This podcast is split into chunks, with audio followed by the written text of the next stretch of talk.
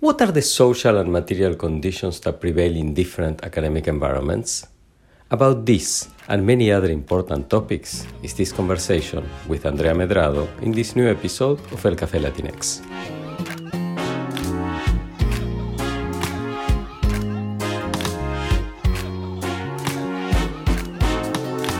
What is the experience of being a Latinx or Latin American scholar in the field of communication and media studies?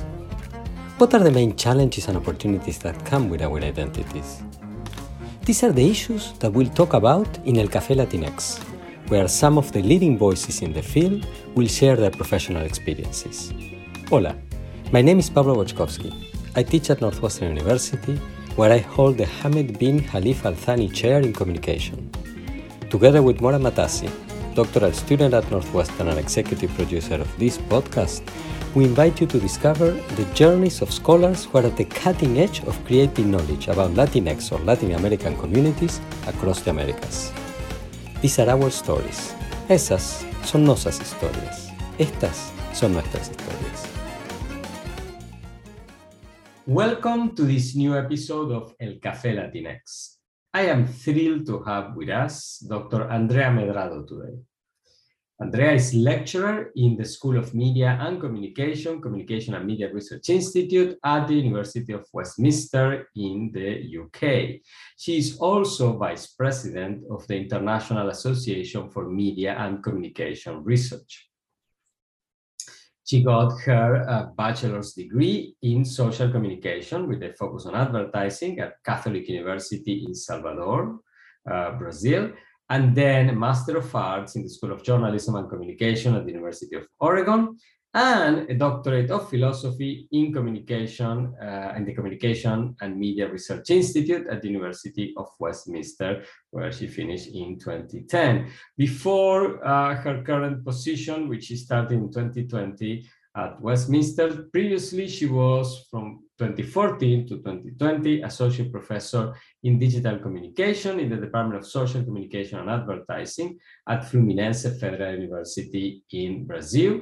Before that, she was a lecturer in advertising in the Department of Corporate and Marketing Communications and Bournemouth University in the UK. And she has had a lot of experience as a creative writer at a number of organizations in Brazil. She um, has been exceedingly prolific um, in obtaining uh, grant funding. She's currently principal investigator of the AI for Social Good project um, between the UK Research and Innovation and Westminster. And before that, um, she got a number of grants from the UK's Arts and Humanities Research Council and the CNPq, the Brazilian National Council for Technological and Scientific Development. She has a very extensive record of publications that include a forthcoming book um, co-author uh, with Isabella Rega that is called South to South Media Activism, Artivism, and the Fight Against Marginalization in the Global South. Andrea, welcome to El Café Latinx. Thank you, Pablo. Thank you for having me in the cafe. Our pleasure. So, Andrea, how did it all begin for you? That is, how was the start of the journey that led you to become an academic? Um, Pablo, it began with um, a crisis. it sounds a bit self helpish in a way, but I think that's how things often start. Um, at the time, I was working as a copywriter in an advertising agency, and I was made redundant, and things were not so great in my personal life. You know, I was younger, freer, no kids. Decided um, I decided to go for a few days uh, to this really nice part of Bahia that I, you probably heard of, um, Chapada Diamantina, to do like a script writing retreat. I was really determined that I wanted to become a script writer and do a course, like a writing, creative writing course in New York, which sounded very glamorous. I had this kind of sex in the city images in my mind and my mom my mother uh, works in an english school and they had this kind of department that offers advice for people who wanted to study abroad in english speaking countries. So i went there to get some advice. And then quickly my new york dream was shattered when i found out the costs you know of the course of course and of living in new york. And i thought mm, it's not gonna happen and then they said well you know we have this scholarship uh, for masters. Have you thought about doing a master's degree in the us and they were talking you know prevent, presenting me to the fulbright scholarship. And at the time i thought you know no i don't want to be an academic. I didn't see myself as a kind of academic person. I didn't think i could get you know this scholarship but then i also on the other hand really enjoyed studying and really missed that you know working in advertising. So i kind of had this repressed nerdy side uh, craving to um, returning to studying. So i thought why not? And then spent some months uh, preparing the application and you know got another job in another ad agency. But i was worked really hard on this application and then i got the the scholarship. And then you know instead of uh, New York, ended up going to Eugene, Oregon. And um, but, but, I mean, it was probably much better to go to Eugene than than to New York back back then because I really enjoyed the experience and being in this environment with people from all over the world. It was my my first experience. I had lived in the US actually before as a teenager, but was a completely different experience, and it really got me started in the world of research and yes so i think that was the kind of uh, script uh, plot twist and the, re- the rest is, is history. Oh well my, my history anyway. Fascinating already. So so you are in eugene oregon. You are studying for your ma um, many people who do a terminal ma just finish the ma and go back to um, professional work right? But that was the start of the career that led you to become an academic. What, how did the path continue from Eugene, Oregon uh, to Westminster?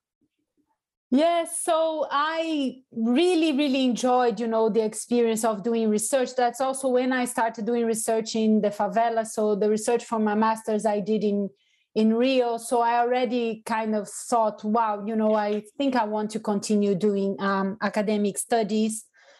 I did go back to Brazil after Eugene because also on a Fulbright scholarship, you know, you go back to your country and they have this idea of going back and giving back the um, knowledge that you um, acquired anyway, so I went back to Brazil and then I stayed there one year. And actually, in Brazil, um, I think many Latin American countries is the same. Like you, actually, all over the world, and you you can get teaching jobs with a master's without a PhD. So in Brazil, um, I was able to get some teaching jobs in the private uh, sector of the universities because in brazil the public sector of higher education the private you know they, they're quite separate and, and different in a way.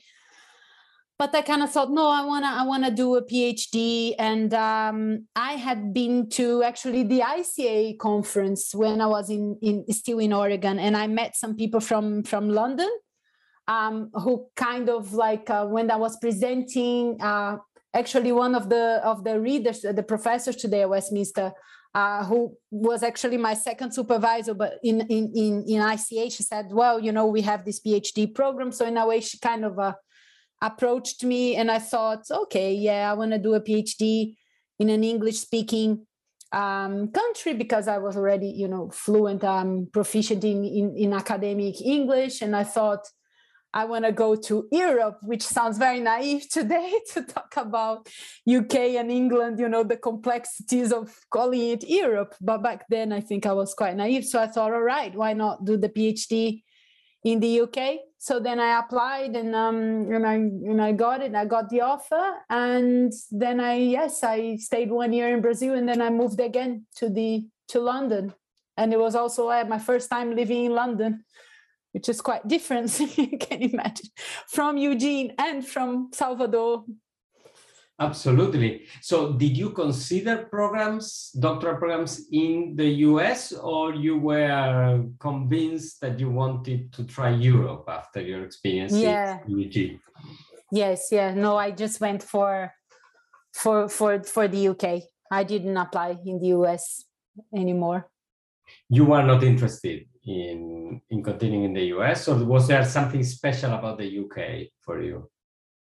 Um, no, I think uh, yes, I wanted to to to to live in Europe. Like I thought, okay, um, the, the idea of being in London, you know, being a very international place and going to Europe for a change, I thought, yeah, I think that that that's what I wanted to do back then. So that's how it happened. How was the experience of being a Brazilian graduate student in London? And how did that compare to the experience in Eugene, Oregon?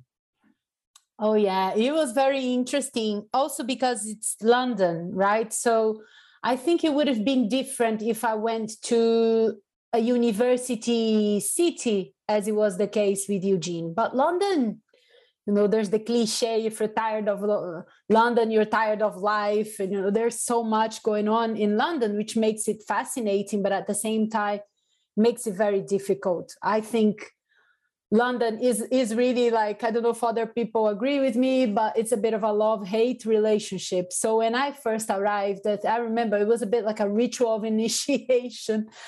Very first um, moments in London, you know, dragging two gigantic suitcases because Brazil, I don't know, I don't know how to travel light, and especially when you're moving in in the tube and the key to the place where I was staying would not work. Like everything was so difficult. I remember I thought, oh my God, like it's really a hate love relationship. So it's not it's not a very welcoming place when you first arrive. And and actually with the, the PhD, it was so different from the way um, it happened in the US. In the US, as soon as I arrived in, in Eugene, in Oregon, there were these events being organized with international students, and we would immediately be connected to other international students.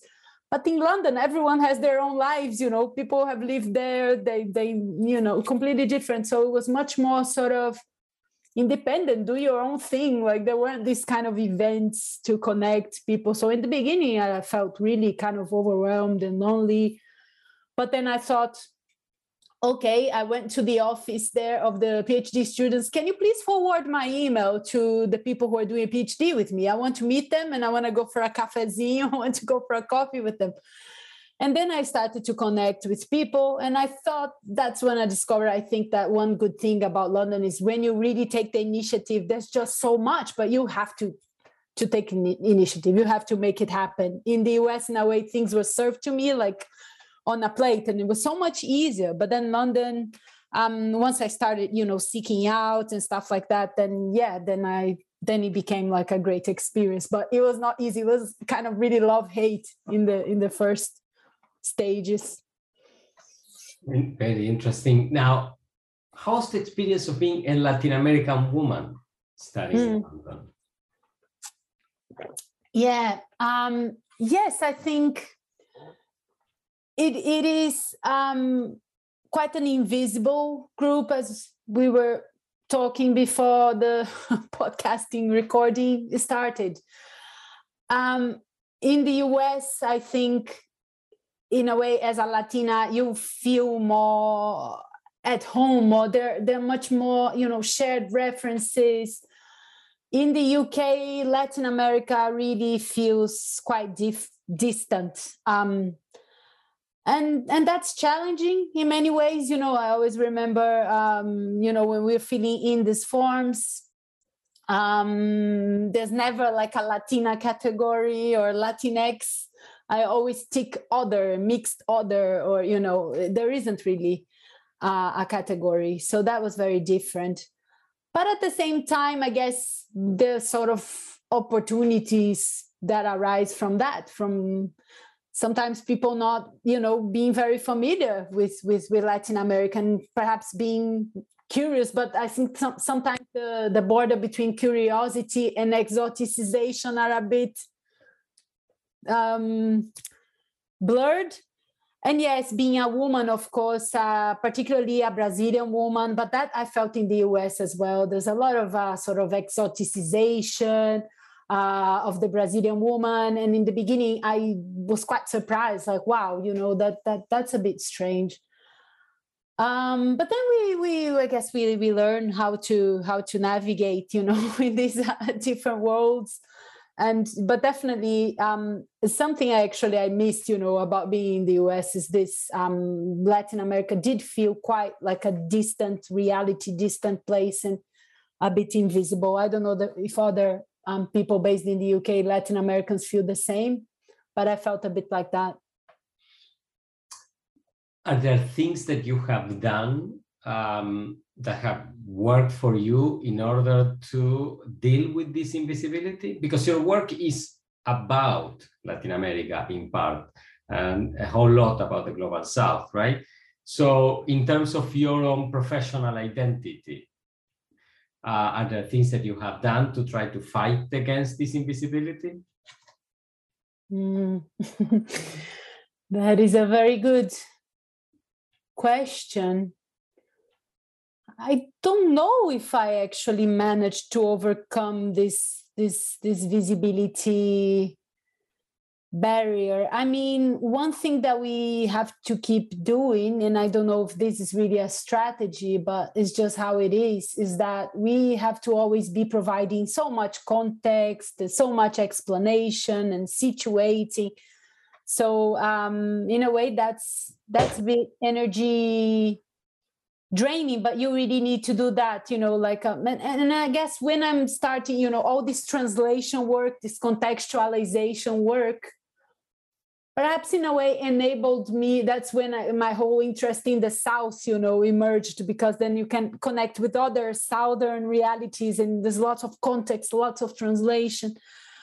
But in terms of visibility strategies more like on a professional level. I think the associations really help the international associations. I think IAMCR actually has been really important for me in that respect of being in these spaces. I always felt much more in the uk um, uh, my my work as you as we were talking before resonated much more in this kind of more international community. So for example in IAMCR than MeCCSA, which is the British, you know, conference, like for British scholars. So I was always navigating more through these sort of international spaces in the UK. And I thought that in this way, my, my work resonated uh, more. So whichever international fora, fora I could find, um, that's sort of where I was going um, to, to, to present my work and to share my work. I don't know if this would, was really strategic, but no, yeah. sure, it, it, it seems to have been. Because in your own lived experience, what are the effects, if any, of this sort of lower level of visibility? Um, Does that affect you? Has that affected you? And if so, how? Mm, I think it, it does in the way that our career trajectories work.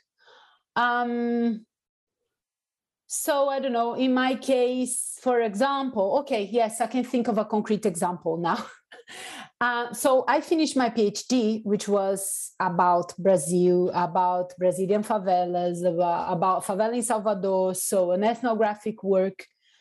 When I finished uh, my PhD, of course, like I was looking for jobs and it, to be very honest with you, it was not so easy to find, you know, um, something specific about, you know, Brazil or so I actually the way in which I like I I found my my, my first job after my PhD was um, in a project in which I could use my ethnographic research skills on a different, completely different topic about uh, it was an ethnographic actually production studies in production companies in the UK. So um, sometimes I, I, I, find, you know, that working with Latin America, specifically in the UK, is difficult. But I was able to sort of bridge that with kind of soft skills or methodological approaches and then as you start to um, your career starts to evolve then you can kind of you know do your your own thing a little bit more but i also think my career tra- trajectory was a bit um, and I, I actually talking to other latin american scholars i think it happens with them too it wasn't like a straight going from a to b to c to d there are lots of uh, back and forth, you know. So I was in the UK, I did my PhD, then I went back to Brazil, I worked in Brazil, then I came back to the UK again. So sometimes you take steps back, steps forward. You know, it's it's it's a kind of it's not like a linear sort of uh, career trajectory, and also I guess connects also to issues of me being a woman and becoming a mother um, having a child. And of course that that has an impact on on how you where you go how you go about things the speed in which you move. Uh, and my life has also always been like that. Also navigating between you know professional media work and academia and then mothering. And yeah that's that's how it is Uh, so so interesting reflection why do you think that is the case that for those of us who are from Latin America and pursue our careers outside of our homelands, the trajectory appears to be not as linear as, let's say, the trajectories of our counterparts who were born in Europe or in the States and, you know, developed their careers in their home countries. I think our life circumstances are different. There's lots of elements involved. I mean, in my case, there were personal issues. Um, the fact that, you know, when I had a child, I wanted to move back to Brazil. And sometimes I think this profile of the researcher, full time researcher in Latin America is really difficult. It's so challenging to just be a full time researcher um, for financial reasons, you know, the, the, the support that we get as researchers in Latin America. I mean, I don't want to be complaining, but sometimes it's, you know, we don't, I, I mean, I see the reality of my students in Brazil. A vast, vast majority of the PhD students are older by the time that they decide, you know, to, to pursue a PhD. They have professional careers they have to work while they study so do a bit of everything i think latin american researchers we are quite multifaceted as a kind of a generalization but we we have to do a bit of everything we work we research um, because we, we we we don't get this kind of support you know to just be a full-time researcher and here i see that it's becoming more like that as well. Like it's so difficult sometimes to to just be able to concentrate fully on research. You have to to work you have to get money you have to pay the rent then you have families and but in a way it it's it provides us with with a kind of vantage point you know we are we're flexible we are multifaceted we are resilient although i don't want to romanticize resilience but I think yes, um, a lot of my colleagues had trajectories a bit like that too. It wasn't just like okay, I do my PhD, then I get a postdoc, then I get this whatever in the US would be the tenure track, right? It's not quite how it works, or at least that's not it's not how it's. No, absolutely, absolutely. It's it's it's very enlightening um, what you're saying. So you finish your PhD at Westminster. You um, spend a couple of years working in the UK, and then you go back to Brazil. How was to go back to Brazil after you know finishing a PhD and already working as a professor in the UK? How was the experience for you? Yes. Um, so we decided to to move back to Brazil, uh, mostly for for personal reasons. Uh, my husband at the time uh, had an opportunity uh, to work in Rio, and it was a time that Brazil was doing really well. You know, people were talking about the Brazilian boom, and um, yes, so it was an opportunity, and and then I I also thought that on a personal level, it would be good to be closer to my family when we had our child. and i was feeling at that time it's quite funny because i thought you know i'm a bit tired of being a foreigner i want to go home and you know i i i think i want to be home for a while so um, I moved um, to Brazil and I was, you know, still on maternity leave from the University of Bournemouth where I was working. And then an opportunity came up at UFF, Universidade Federal Fluminense, to do this, um, we call in Portuguese concursos, a selection process. So I did it and I and I got it. And then I returned, you know, to work when my son was six months. And then I was teaching there at UFF for seven years. So it was, I think, a very, very important experience in my life. Well, first of all, a few interesting things. When I moved to Rio, I thought I was going to really feel home because Rio is not Salvador I'm from, but it would be much more home than London, you know, if you compare the two cities. But then once I was there, I realized, well, not quite because it's still not my city. I had never lived there. So I had to kind of rebuild all my networks and everything. But I think these were really like um, formative years in a way, working in a public university with the public ethos, which I think is really interesting in, in, in Brazil, in Latin America. Um, it doesn't exist, you know, anymore in, in, in the UK, in, other countries. And the people I met, the my colleagues, my students, um, the people were really, really great. And you know, and you would be in these universities sometimes, you know, you have this issue, for example, the physical installations, air conditioning not working, but people really, really amazing. And the engagement of the research uh, with the actual communities and what we call in Portuguese extensão, um, so the outreach you know the way that the university is working together with the communities i thought that was really good. And it's something actually that i that i miss now being in the uk but yeah so so i was there for seven years uh, working at um, UF, Universidade Federal Fluminense, and then I, I joke that I bring bad political luck to the countries where I move because then you know Bolsonaro was elected and the political climate started to be very very hostile and very violent and the kind of research I do you know on activism um, and everything I was starting to feel a bit uncomfortable sometimes um, even scared so I thought it's not a very good time to be in Brazil anymore. It's it's and I I kind of thought it's a timing issue, you know. Now I'm still young enough in a way to to try to start all over again and go back to the UK. My son was also in a good age when he could be dragged, you know, to another country, but uh, not a baby anymore. So this opportunity came up to come back to the UK, and then yeah, that's what we did. Very interesting journey. So, so if you can elaborate a little bit on something that you said that is quite intriguing, which is you know the you talked about the public university ethos in Brazil and in many parts of Latin America, but there is nothing comparable really in the US, Canada, or the UK, or you, most of Europe, probably. So, how would you describe what is unique about this public university ethos?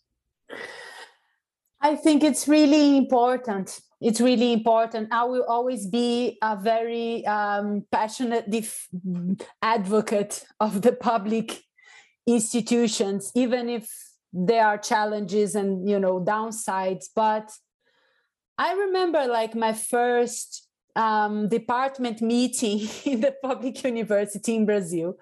First of all, the meeting didn't have a time to end so it would last like three hours or four hours. And i was like oh my god i'm really missing the meetings in the uk with the time to finish and end. But to be honest if you think about it it it was like that because the structures were much more horizontal. There wasn't really like you know there were bosses you know like the head of department but these people were basically taking turns. It's how it works in the in the public sector so I thought it was a really kind of horizontal space, um, less hierarchical. Um, and, and as I said, with a with more commitment, I think to to to engaging with the communities in the research and with the students, and that's not to say that the public universities in brazil and latin america are not you know elitist you know you still have a long way to go in terms of including students from marginalized communities but the fact that the university was free you know um, publicly publicly funded i think has um, a lot of implications about how the students see their learning how they engage with each other how they engage with teachers how teachers engage with each other. At the moment that you know uh, um, the education becomes highly you know marketized and that it changes. It has implications for the way it changes. And i don't want to sound idealistic. There, there were lots of problems you know with the way things worked in the university in terms of the bureaucracy the infrastructure.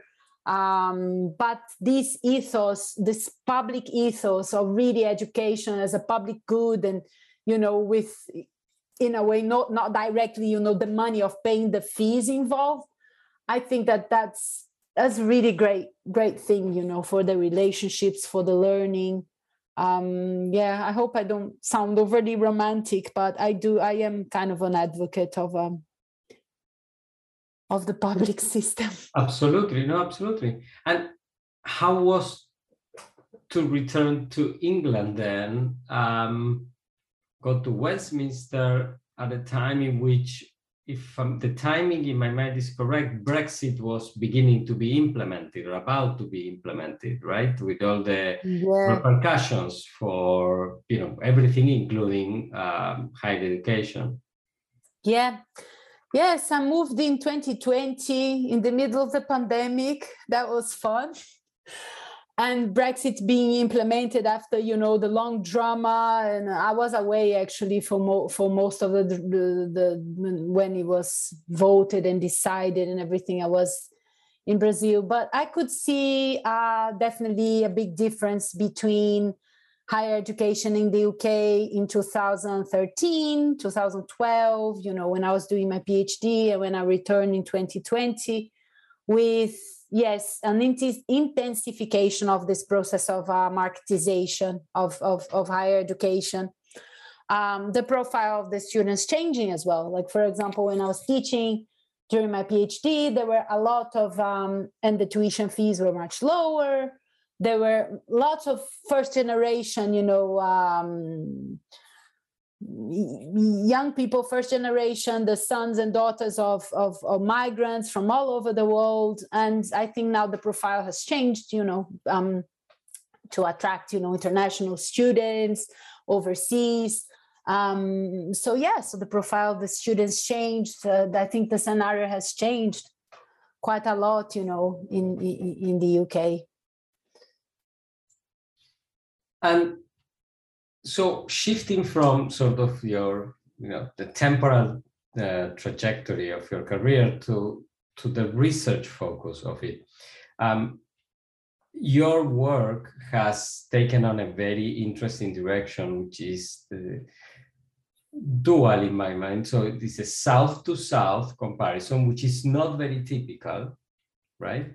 And um, latin america and africa are two regions that are not typically, right, compare in which countries from both are not typically compared. And you have also placed significant focus on the issue of race, right, at the center of your work, um, which in Latin America, for you know communication and media studies, has not traditionally been a main area of concern, right? I mean, it's more about issues of class or socioeconomic status, issues of gender, more as of late. Um, how, how did you arrive to both the, the South to South comparison and the focus on race as a sort of center of intellectual concern? Um, yeah, I was trying to think about that actually um, I mean, the way it happened was more sort of incidental, the way things are evolving in life. So I became involved in this project, working with UK colleagues. And it was a networking grant and it was about different countries working together in the global south and there were these connections between you know kenya and kenyan artists that the people at bournemouth had and then i was connected to the people at bournemouth. So that's sort of what happened. But if we think about it like i am from salvador bahia which is the african capital of brazil.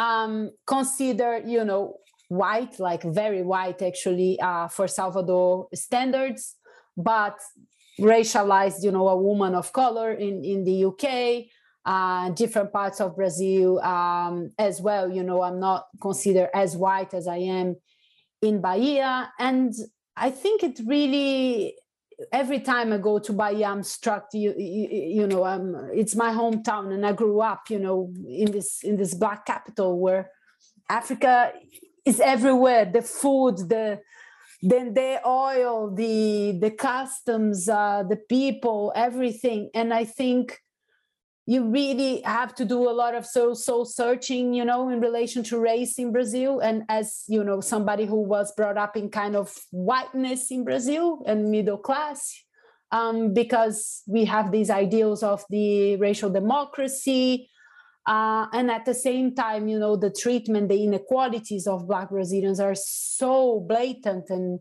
so violent. And I started to also work with a lot of Black women uh, when I was in Rio doing the research. I met uh, Renata Souza, who's now uh, state deputy, and you know at the time we were collaborating, doing research, and and then of course I started also to work with with a lot of Black Brazilian women and eh, and then yeah in a way i try to listen to, to, to what the research is telling me. And also when we are researching favela favela media activism you cannot talk about the favelas without talking about racism without talking about race. And of course in an intersectional way you know there are no for i think all these issues intersect this idea of class you know they're not they're not in in in opposition class and race and gender uh, marginalities these really you know intersect. They're not standing in opposition to each other. But it's interesting because when i wrote my my phd um, thesis for example i i didn't write about race very much. I thought oh gosh it's really complicated. You know that attitude of, do i really want to go there you know as a white brazilian? Um, but I thought, how how can you not talk about that? You know, you're researching media activism in the favelas, and the police are going to the favelas, and who are the people who are getting killed? You know, it's the black Brazilians, it's the black Brazilian children. Are we just going to, you know, pretend that this is not happening? So it's painful. It's um, it's touching an open wound uh, as a, as a but of, of of the racism in Brazil, but it cannot be ignored. I think it's kind of how I went about it. Okay, and and then do you think the fact that you know your positionality is deeply embedded in your Latin American identity, do you think you look at race or understand race or study race differently than people from the global north? Hmm. That is a very good question. Let me think.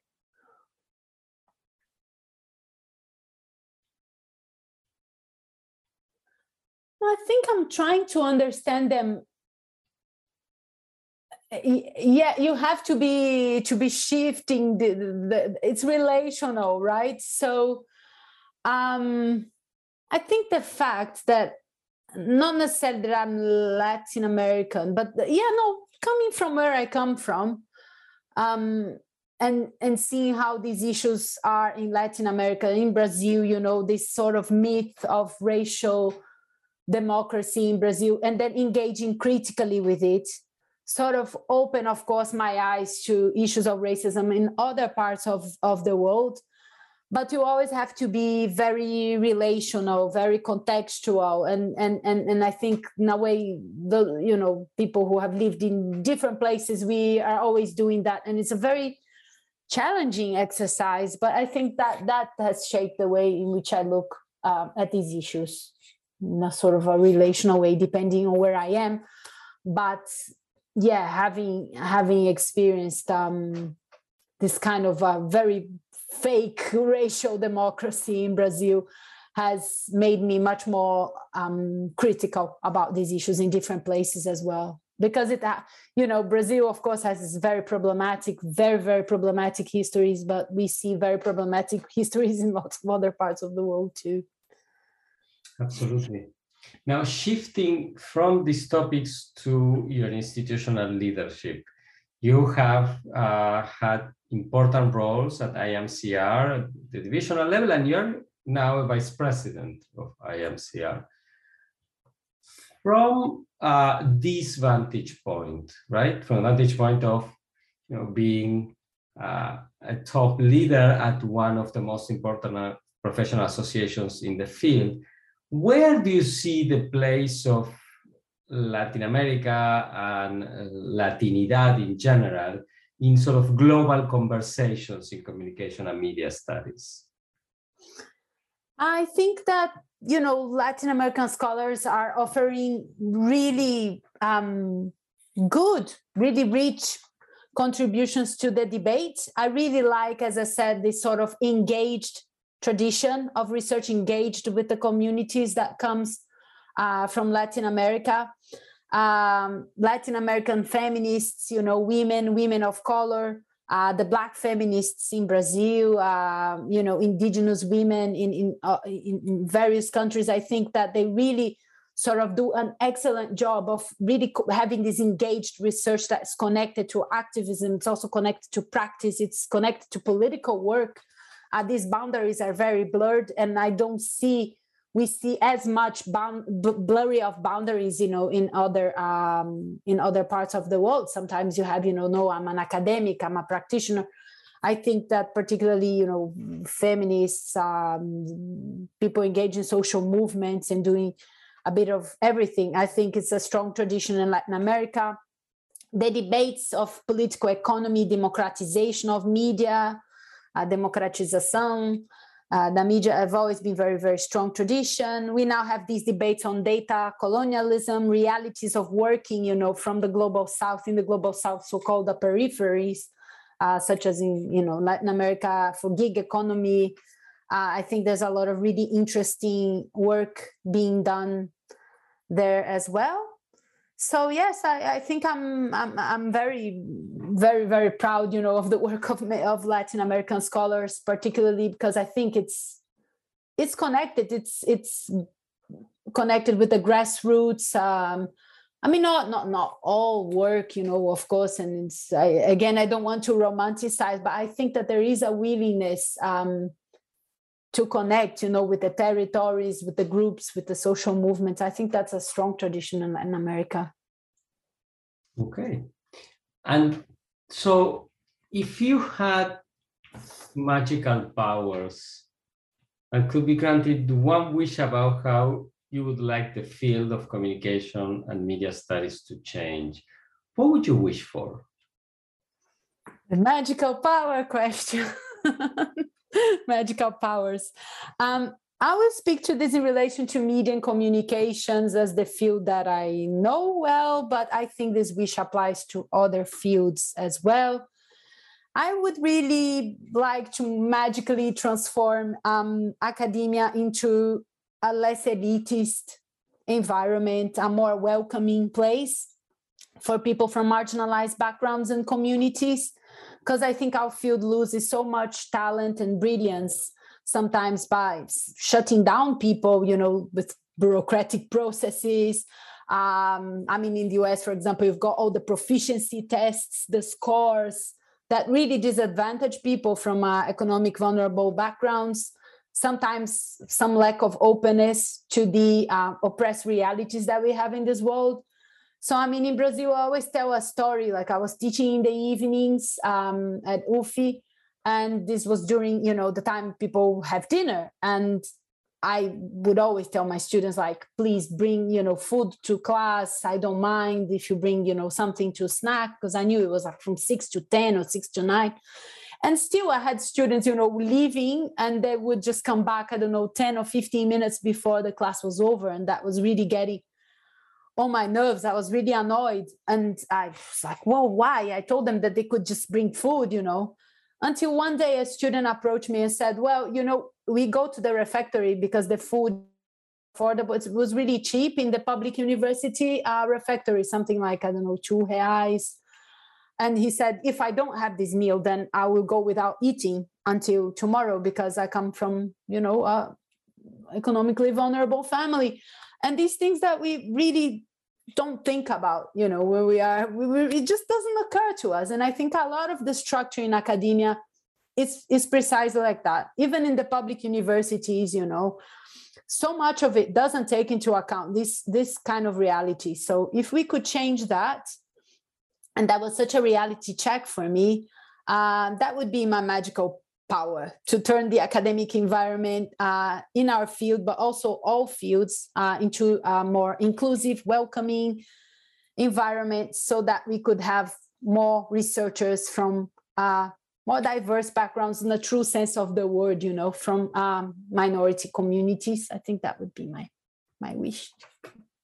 Right. And very important wish indeed. Thank you very much andrea for taking time to share your journey and your wisdom with us thank you to our listeners for staying uh, with us uh, through the end and i invite everybody to join us for the next episode of el café latinx thank you again andrea Thank you, Pablo. It was a great conversation. Thank you for having me.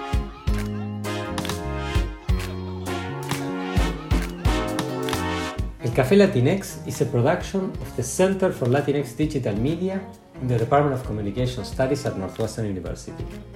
I am Pablo Boczkowski, your host, and I'm joined by executive producer Mora Matassi.